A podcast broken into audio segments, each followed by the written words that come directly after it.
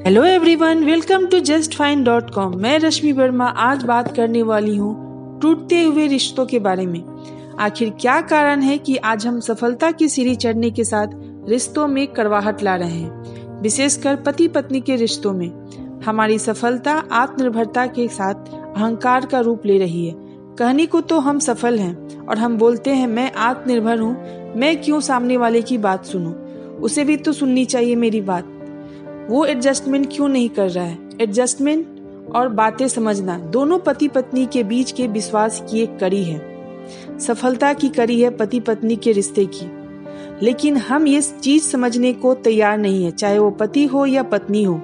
हमारी सफलता अहंकार का रूप ले रही है, आत्मनिर्भरता के रूप में। इस पर ध्यान देने की आवश्यकता है। अन्यथा भविष्य में रिश्तों को बचाना मुश्किल हो जाएगा।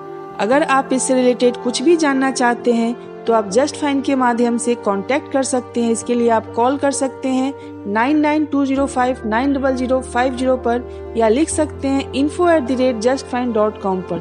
Thank you